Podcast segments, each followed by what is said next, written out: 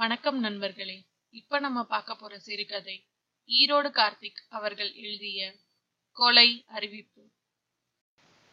Case எதுவும் இல்லாத ஒரு மதிய பொழுது தன்னோட போன்ல கேண்டி கிரஷ் விளையாடிட்டு அடுத்தடுத்த கட்டங்களுக்கு போயிட்டு இருக்கான் விக்னேஷ். படியேறி வந்த அருணோட குரல் தான் விக்னேஷ தலை நிமிர்ந்து பார்க்க வைக்குது.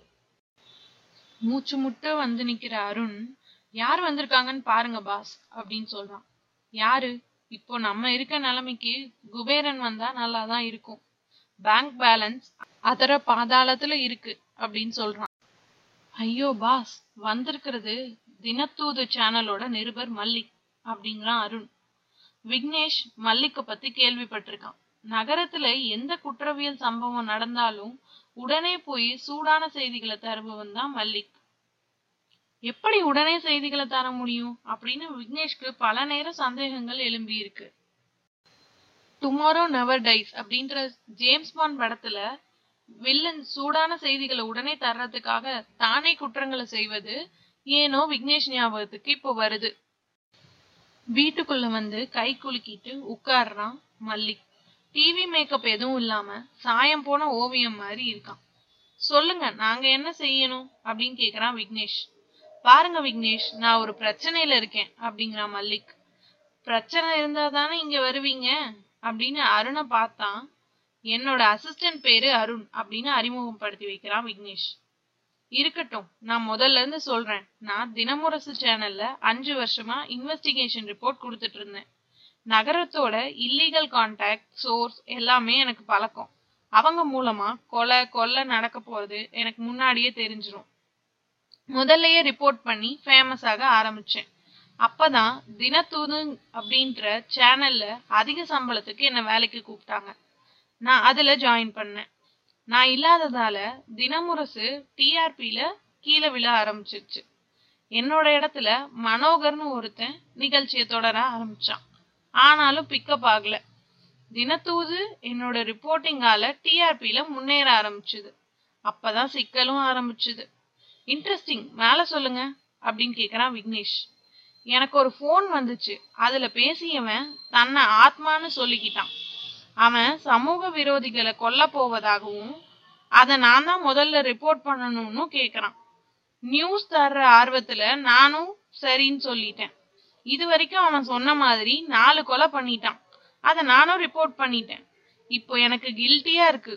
கொலைய தடுக்க முடியாம தப்பு பண்றேனோ.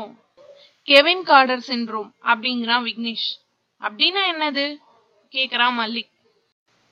சூடான் நாட்டு பஞ்சத்தை போட்டோ எடுத்த போட்டோகிராஃபர் ஒரு பசியோடு இருக்க குழந்தைய கழுகு தூக்கிட்டு போறத பார்த்தும் போட்டோ தான் எடுக்க முடிஞ்சதே தவிர காப்பாத்த முடியலையன்ற குற்ற உணர்ச்சியில தற்கொலை பண்ணிக்கிட்டாரு.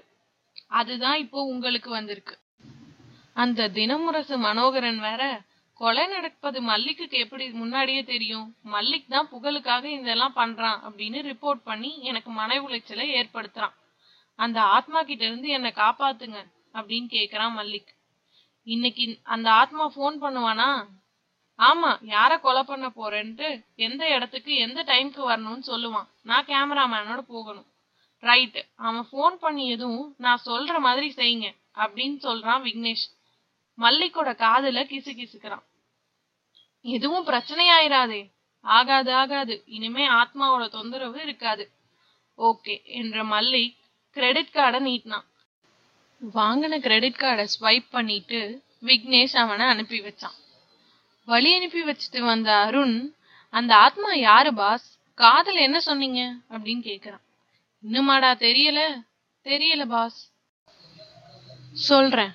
அந்த ஆத்மா மனோகரன் தான். மல்லிக்கோட புகழ என்ன பண்ணியும் குறைக்க முடியல. டிஆர்பியையும் தூக்கி நிறுத்த முடியல. மல்லிக்க ஒழிச்சாதான் வளர முடியும்னு மனோகரன் எடுத்த அவதாரம் தான் ஆத்மா.